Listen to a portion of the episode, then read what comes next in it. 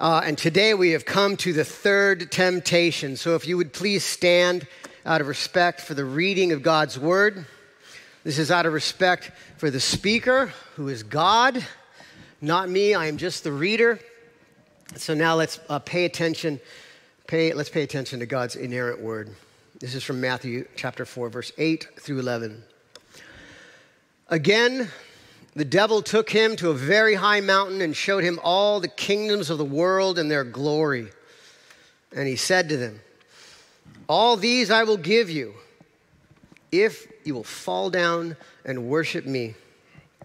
And then Jesus said to him, Be gone, Satan, for it is written, You shall worship the Lord your God, and him alone shall you serve. And the devil left him, and behold, angels came and we're ministering to him. Let's pray. Lord, we thank you for your word. Uh, we thank you for the beauty it reveals to us about Jesus and his accomplished work for us, Lord. He is truly our champion. He has completed the work of salvation for us. Where we are weak, he is strong. And he has given us his righteousness as a gift and taken our sins in the best deal of all time. And so we pray you would help us to see that, Lord, but also see uh, how we are called into living into the beauty and wonder of eternal quality life, even now, as we trust in you and as we trust uh, that your promises are better than the promises of this world in every imaginable way, Lord. So we pray that you would give us minds to understand and hearts to obey your perfect world as we entrust ourselves to you that through hearing your word, your spirit will sanctify us, that you will beautify us, your afflicted ones. And we pray this in Jesus' name. Amen. Please be seated.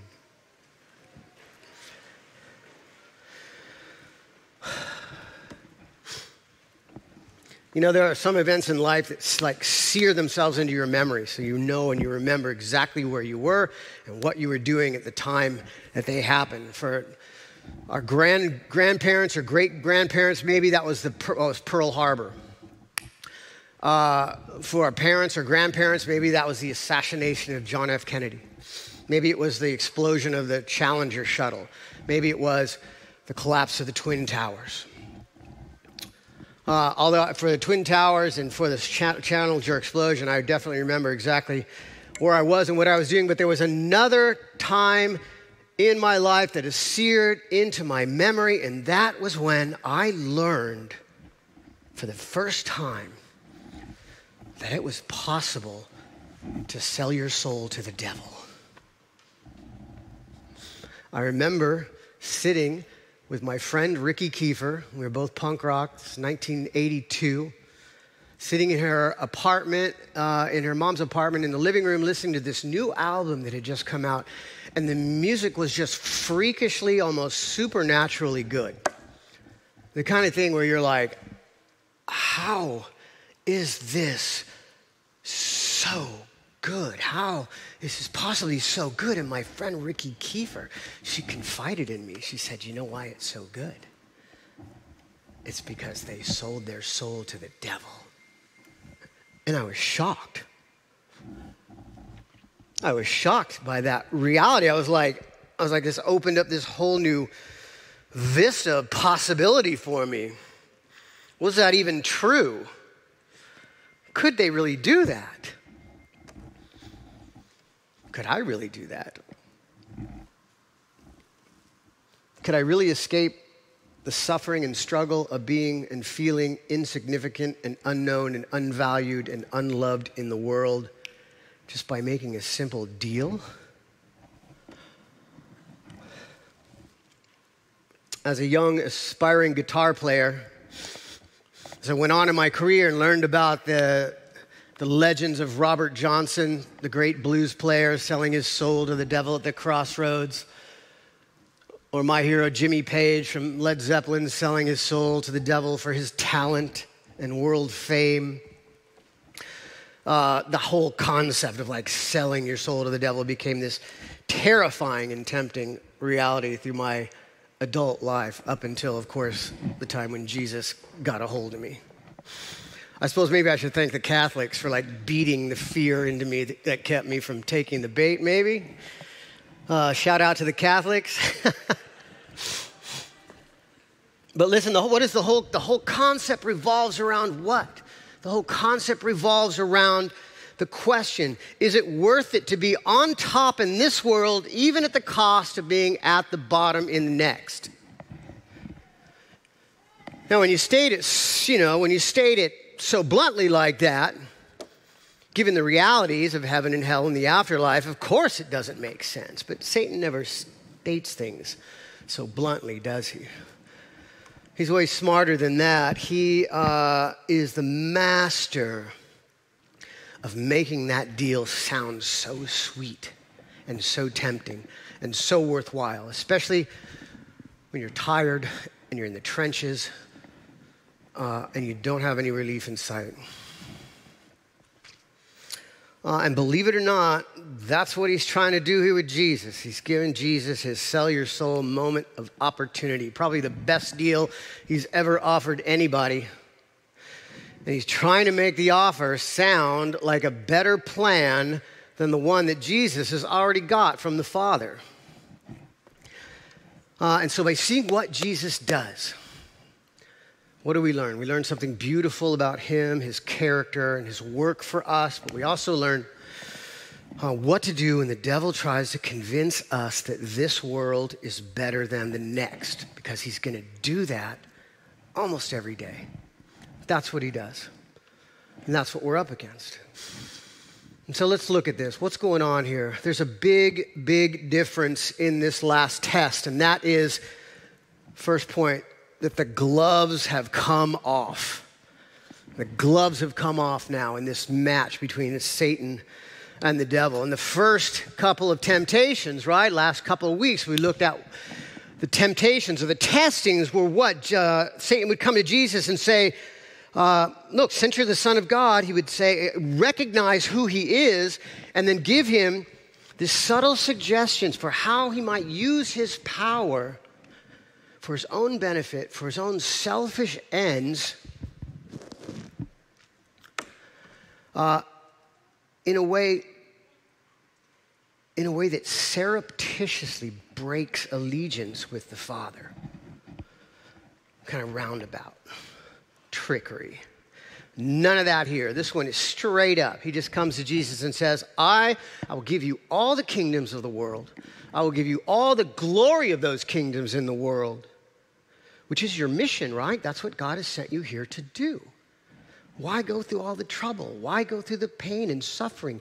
Do you know what I'm going to do to you, Jesus? You can't win. Why don't you just take the easy road and take all the kingdoms and all the glory? I'll give them to you if, small if,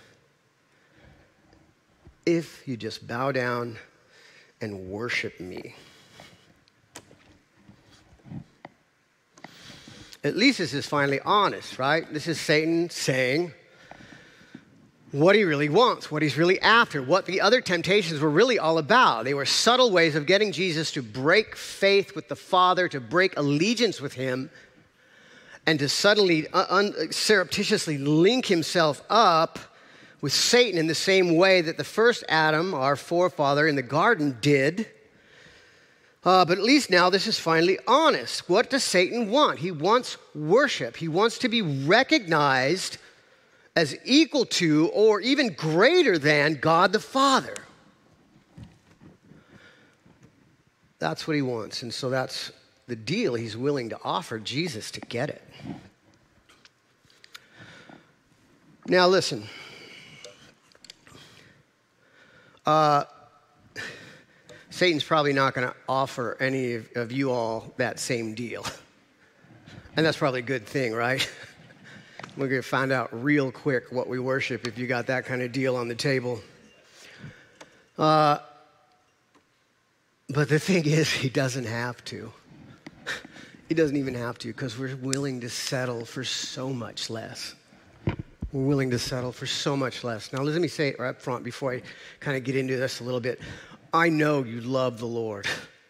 I know that you love Jesus. I know you worship God. And yet we are in a pressure cooker in an environment, in a world system created by a supernatural intelligence to do one single thing, and that is to trick us into breaking our allegiance with God and breaking faith with God and place our allegiance and faith in the things of this world so that we will be disappointed, discouraged, and destroyed, uh, and then pass that destruction and discouragement off on everyone around us. And so, um, you know, what does worship mean? What is, what is worship? Worship is what we place ultimate value or worth in. It comes from an old English word, worthship. Uh, simplified now to worship. Uh, you ask yourself questions like what's really most important to you? What are you really devoted to? Uh, what do you, uh, where does your loyalties really lie? What do you, what do you love the most? Really? What are you willing to fight for? What are you most afraid you're going to lose? Those are the kind of scary questions you ask yourself, you know, to figure out what it is that we're actually worshiping in real life, not our systematic theology, right? We all, we're all Bible nerds. We got the right answers. I know you got the right answers. I got the right answers. uh, I know you all got good cover stories too. I got great cover stories.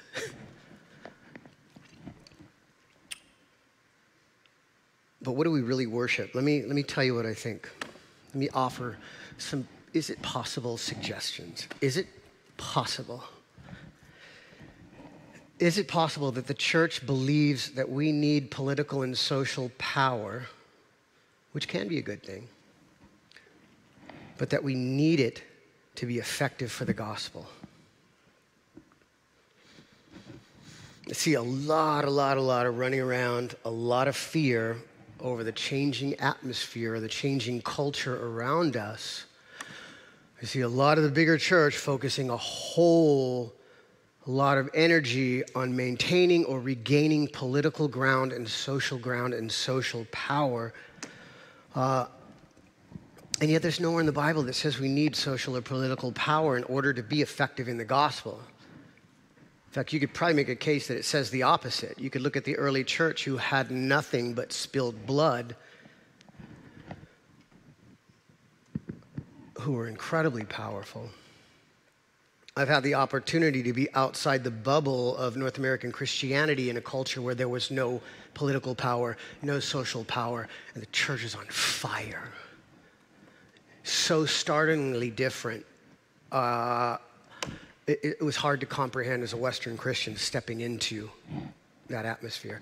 And it was even harder stepping back into North America and trying to explain to people what it was that I saw and what I experienced uh, without discouraging people or making, you know, people got their, you know, people were like, used to tell me, I hate it when you come back from China, man.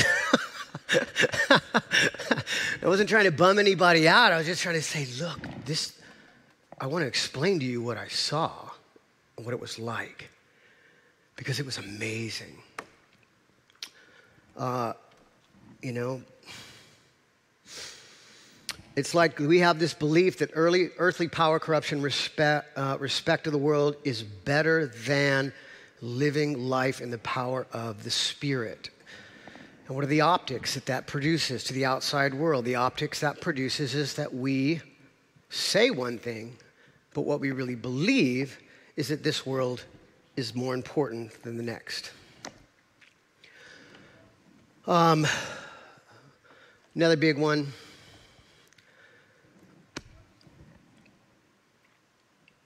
We believe that the innate desires of our hearts must be good because they seem right and natural and true. As if we think, let me rephrase that, we have a reliable internal moral compass that's able to guide us in life so that we're able to make right decisions. And the Bible doesn't say anything like that. The Bible says that there's an external uh, source of moral compass in God's word that we're called to understand and listen and conform ourselves to that's not natural to us. Uh, and that plays that, that, that belief that we have this internal moral compass that is able to guide us in life plays itself out in a million ways in our identity, in our sexuality, in our money, in our marriage, in our ambition, in our greed, and the list could go on and on to on and on and on uh, forever. Uh, and the belief, what's the belief? That living under the authority of worldly principles is better than biblical principles, and the optics to the world watching us is again that we value the world more than we value God. And people say, well, if they don't really believe what they say, why should we believe what they say? I mean, we could go on and on, you know. We could talk about how we believe there's a compartmentalization between our secular lives and our religious lives. We could talk about how we believe that our money belongs to us. We could talk about the belief that all limits are bad. We could believe, talk about how we believe that prayer is the last resort. We could talk about how we believe that sin is the fun stuff we can't do anymore, or that obedience is where happy goes to die.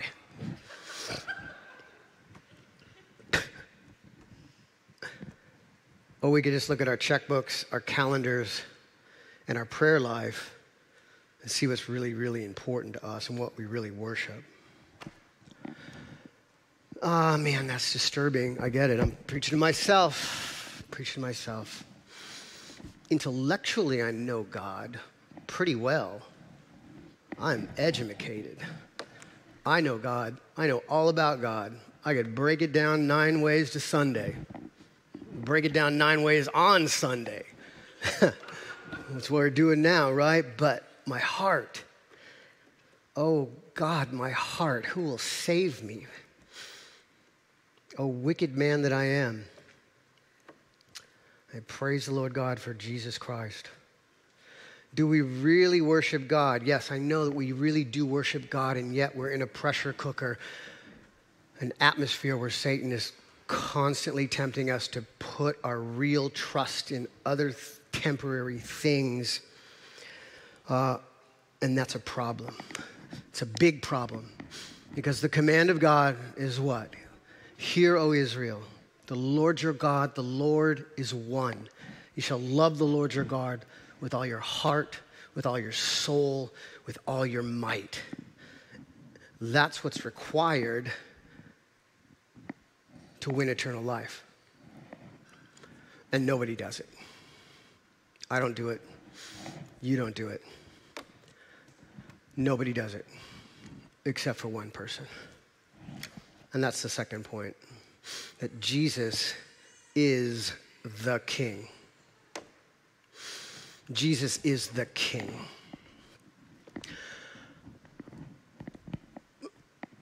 Whenever we go uh, me and Nisa go, like, we shop for something on Craigslist. Nisa like, hates it. She hates it because I'm like notorious. I, I like love the nego- negotiating of it. She like hates the negotiating of it. And so I'll go in and I'll like offer like the most ridiculous price I can think of, you know?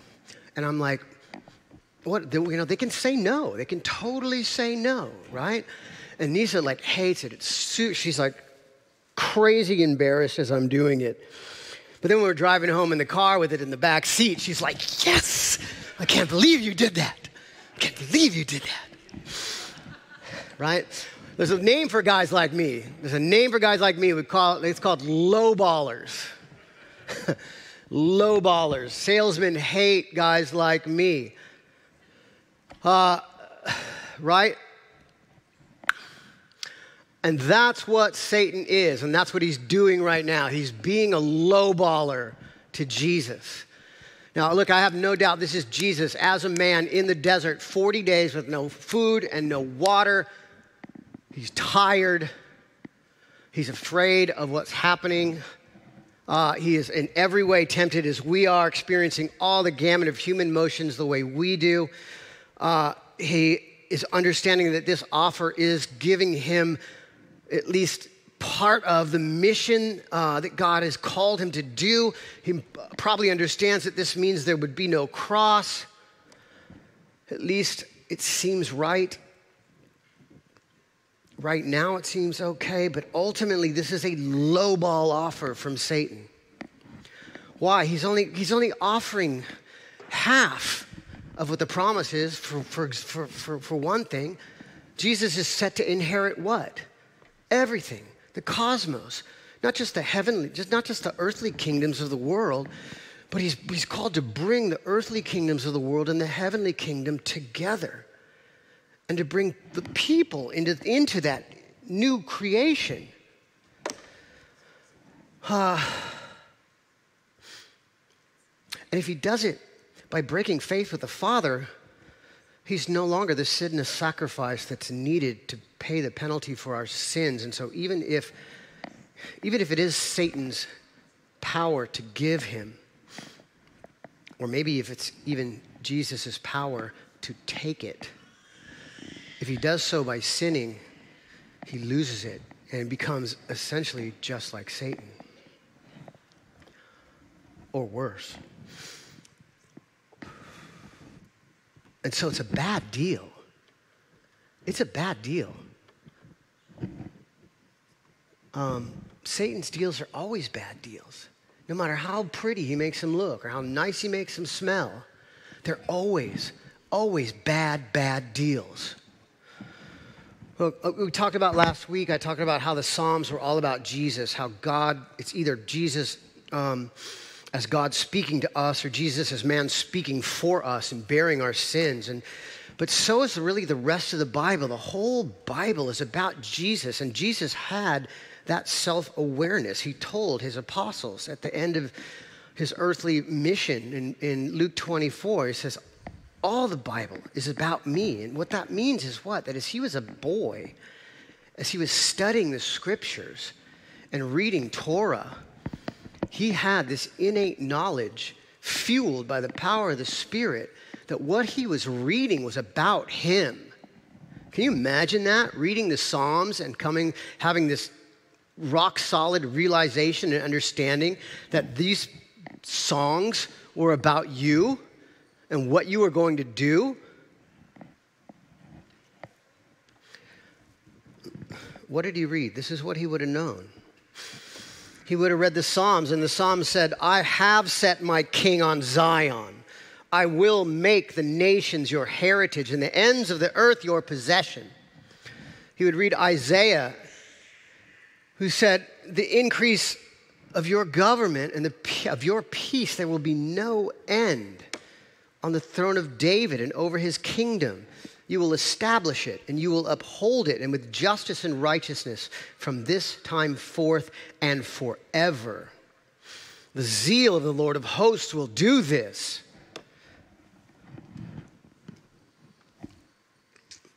He would have read Daniel.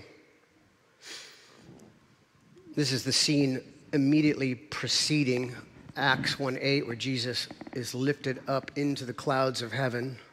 This is a vision Daniel saw of the future that he embedded in history as a memory in the text 500 years before it happened.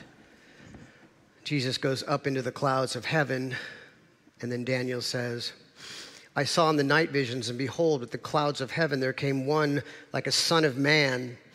And he came to the Ancient of Days and was presented before him, and to him was given dominion and glory and a kingdom that all peoples, nations, and languages should serve him.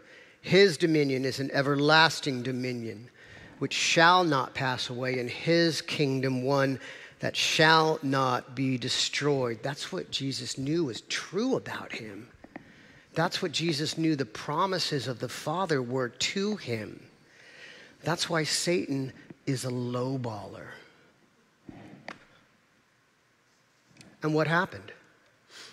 At the end of his mission, Jesus stands on another lofty mountain with his disciples and proclaims what? Uh, he says, All authority in heaven and on earth has been given to me. Not just earth, the whole thing all creation, all new creation. revelation. The kingdom of the world has become the kingdom of our Lord and his Christ, and he shall reign forever and ever. And so now, knowing all of that, how did Jesus respond? This is so, so sick. He does, before he even quotes scripture to him, he's like, Get out of here. He's like, Get out, lowballer. Get out. Satan, please. Get out. Be gone, Satan. Go away. He just tells him to kick rocks. And you know what's what's what adds weight to this is that this is not the last time that, that Satan tries this. Almost the same language later, Peter, his number one guy, says to Jesus, No, Lord. Jesus confides in him that he's going to be crucified. And Peter's like, Oh, no. No, Lord, this will never happen to you. And what does Jesus say? It's almost the same thing. Get behind me, Satan. And then later, the same thing.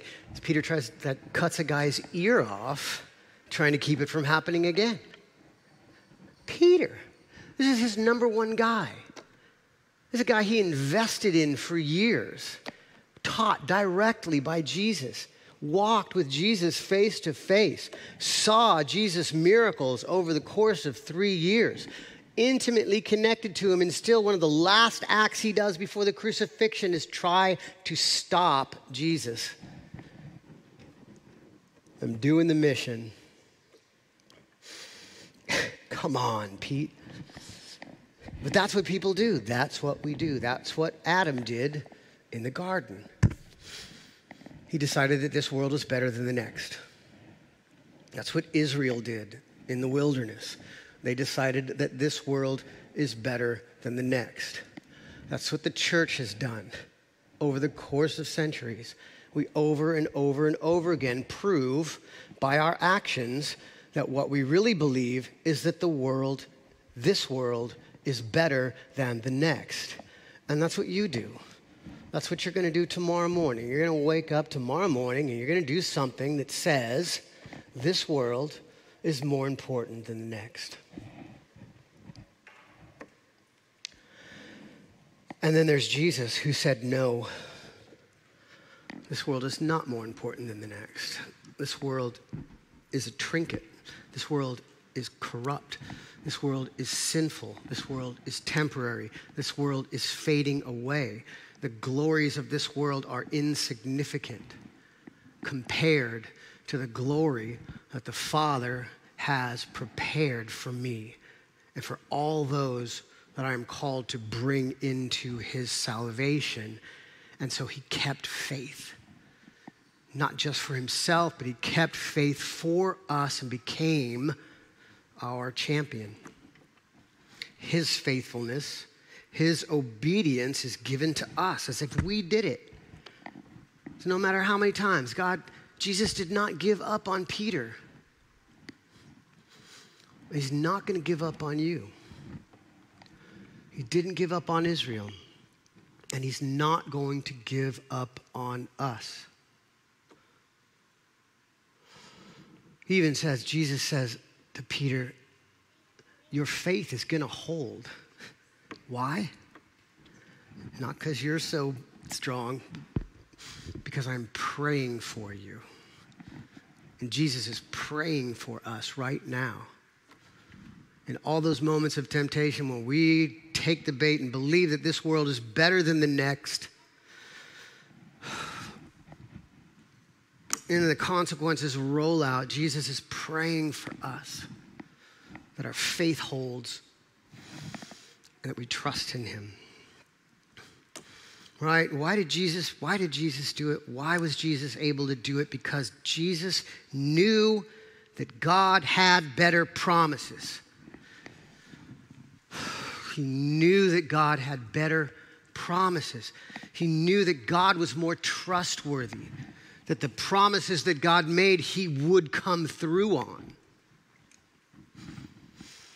He knew that the, all the glory of this world was a lowball offer, but the glory of the heavenly was better. And that's the last point. We are being set apart from this world. Why? Because we're being set apart for glory. We're being set apart for glory. Listen to this thing, that, this crazy thing that Paul says. He says, uh, the Apostle Paul, he says, And we all with unveiled face, beholding the glory of the Lord, are being transformed into the same image from one degree of glory to another. For this comes from the Lord who is the Spirit. What does that mean? One of the most formative things I learned in, in school was uh, our, our New Testament professor. Uh, wow, what a Steve Baugh, we used, to, we used to call what we'd say his classes were bossum because he was so awesome. Such a godly man, such a learned and such a learned man, but he would say that having the indwelling spirit means that we have been put in touch with the powers of the world to come. This is kind of hard to understand because we, we as time bound creatures, necessarily think of the new creation of the next age as something like way off in the future, but that's not actually true. Uh, the new age, the age of the Spirit, has already started.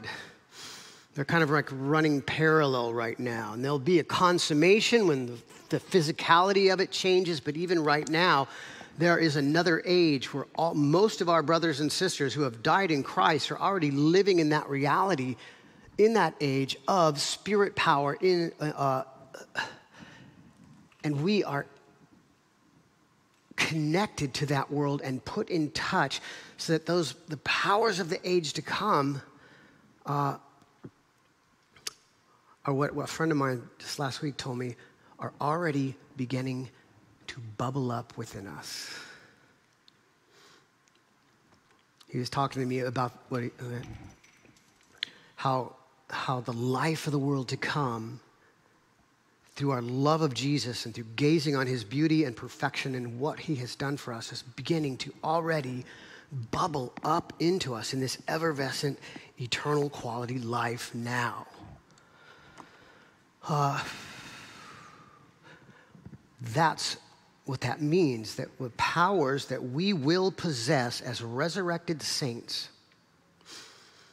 is already bubbling up in us now, that the glory of the resurrection life is already being pulled into us from that age for us to walk in. If we have the Spirit, that power is bubbling up in us. And so Paul says that we're being transformed from glory to glory to glory to glory. What does that mean? Let me tell you a story. I one of the scariest things that's ever happened to me in life. well, that's not true. One of the scariest things that's ever happened in my Christian life, let's put it that way, was uh, a friend of mine. A friend of mine died. A friend of ours died. He was part of uh, Alcoholics Anonymous group that we all belonged to, and I had could go to his memorial service.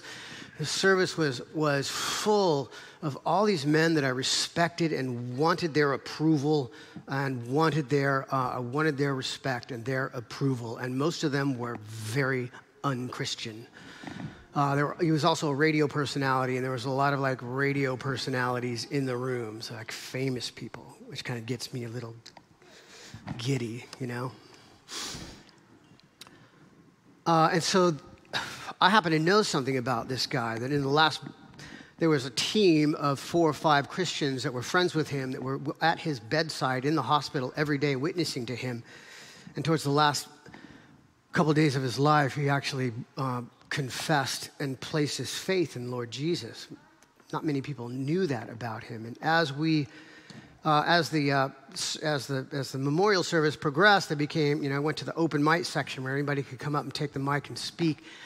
Uh, and I just got this intense pressure in my heart. I don't know how to explain it any other way. That I was supposed to go up there and grab the mic and tell everybody what had happened and share the gospel in this room. And so, of course, the first thing I said was, no. no way. Not happening. I'm not going to do it. And pressure, like, it's got worse and worse and worse. Finally, towards I raise my hand at the end. I get called on the last guy, and I stand up and I share, you know, everybody's up there going, oh, he's in such a better place now, and all the pagan things that people say at pagan funerals about, about dead loved ones. And I stood up and I said, he is in a better place right now, but it's not because of what he has done in life. It's not because he was a great person. Although he was a good guy, he didn't attain the righteousness. He didn't attain perfect righteousness, which is what is required to gain entrance into heaven. Instead, I know that he's in a better place right now because in the last days of his life, he placed his faith in the Lord Jesus Christ and his sins were forgiven and he was given the righteousness of God. And I shared the gospel with this room full of like anti Christ men who I so wanted to like me. and you know what? It was fantastic.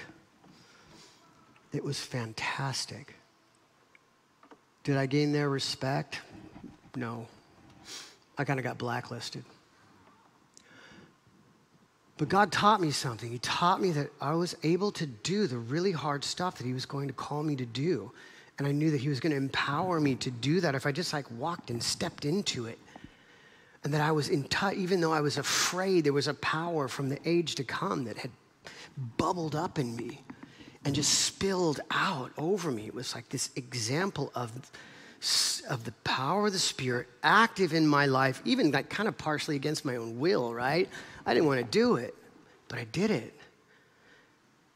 He taught me that I, no matter how afraid I was, no matter how hard it was, there was this power of the Spirit that would bubble up in me and make these things possible.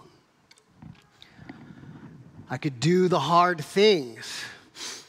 So that a couple of years later in life, when I'm sitting going through customs in Beijing with two suitcases full of evangelistic and theological material, I'm not tripping. Because God has got my back. There's a power of the age to come that is protecting me. Uh, there are people sitting in this room right now who have chosen obedience and financial hardship over comfort. And they've come out of it with way more than they expected. They've come out of it with loved ones trusting in Jesus. Uh, There's someone in this room right now who was so afraid to tithe because money was super tight. And he did anyways. God didn't give him any more money, but instead, God removed the crazy obsession to spend money, and he was content with what he had. Uh, there's people in this room right now who had family that are, were in big trouble on the East Coast in such a bad environment, and they were powerless to do anything about it except pray. Uh, and they prayed, and God did something so crazy to pull that family member out of that terrible situation and place them in the middle of a fertile and godly Christian environment that still blows people's minds to this day. Uh, there are people in this room right now that I know who have walked into businesses that they have robbed at gunpoint, offering to pay back the money that they stole, risking prison in order to do the right thing. And instead of prison, they got the kind of freedom they never even knew existed and are on fire for Jesus.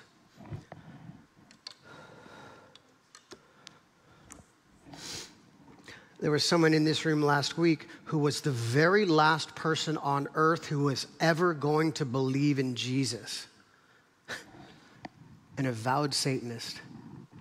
And yet he does, because people were praying for him. we have another friend who was also the, only, the last guy in the world who was ever going to be saved. In fact, he like almost single-handedly kicked me and Brian out of AA. Made up stories about, made up all kind of crazy stories about us trying to exorcise demons from people. It's just nonsense, right? But God gave him a brain tumor. And through that brain tumor, he came to Jesus and he died a Christian because we were constantly praying for him for years. There are people in this room right now who thought they would never, ever be free of a terrible addiction or some, some sin that was making their life miserable, and yet they are. And have consistently been so for a long time. Because the, the life of Jesus is bubbling up into us from one glory to the next, from one glory to the next. What am I saying? I'm saying, look, you can live as a Christian, you can live as if this world is better than the next. You can do it. But you don't have to. You really don't have to. There's something so much better that Christ has promised us, that the Holy Spirit gives us. And that's that's just talking about the glory that we're able to grow into now, which our confessions say is tiny compared with the glory that God promises us to come.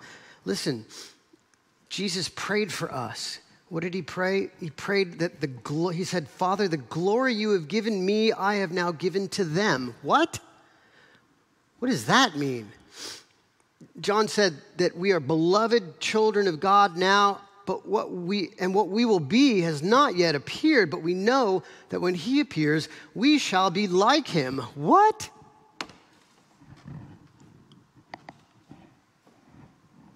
Paul said jesus will transform our lowly bodies into his to be like his glorious body that everyone who patiently seeks for glory and honor and immortality will be given it in eternal life that we are supposed to exult in hope of the glory of God. You know, I couldn't pass that one up, right? You know what exult means, Presbyterians? Exult is a form of rejoicing that's holistic in body, mind, and soul. It means you literally move your body because you're so joyful in what God has given you. Put your hands up. Come on, Presbyterians, put your hands up. Yes, doesn't that feel good? Let it go. Bubble up. Woo!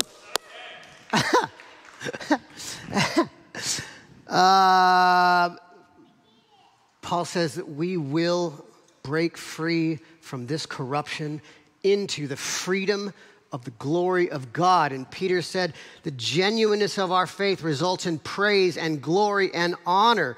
He says, we will receive an unfading crown of glory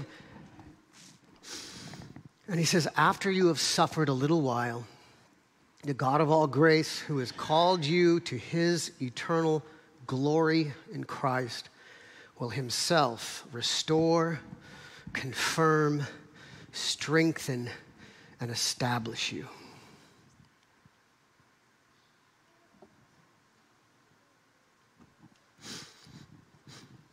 That means God knows you're suffering now. He knows we're suffering now.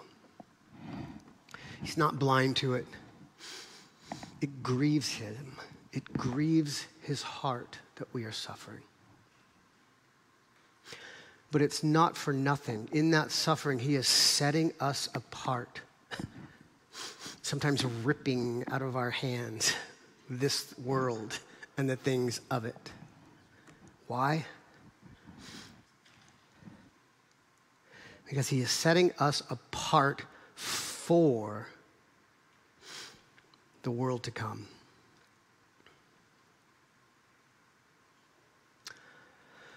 He is setting you apart for glory. And that starts now. It's been going on. It's something that we have now. So listen, tomorrow morning, Satan's going to wake you up And he's going to say, Hey, I got a deal. I got a deal for you. How about uh, this world is better than the next? And when he does that, you can tell that low baller to kick rocks and just lean into obedience and the power of the Spirit that is bubbling up within us and see what kind of crazy stuff God does with that. Amen? Let's pray. Lord, we thank you for the beauty of your word and the encouragement it gives to us. Lord, you have saved us from death and sin and hell and every evil thing, Lord, so that you have taken care of all the big stuff. You've taken care of all the big stuff, proven yourself trustworthy, proven yourself powerful, proven your promises better.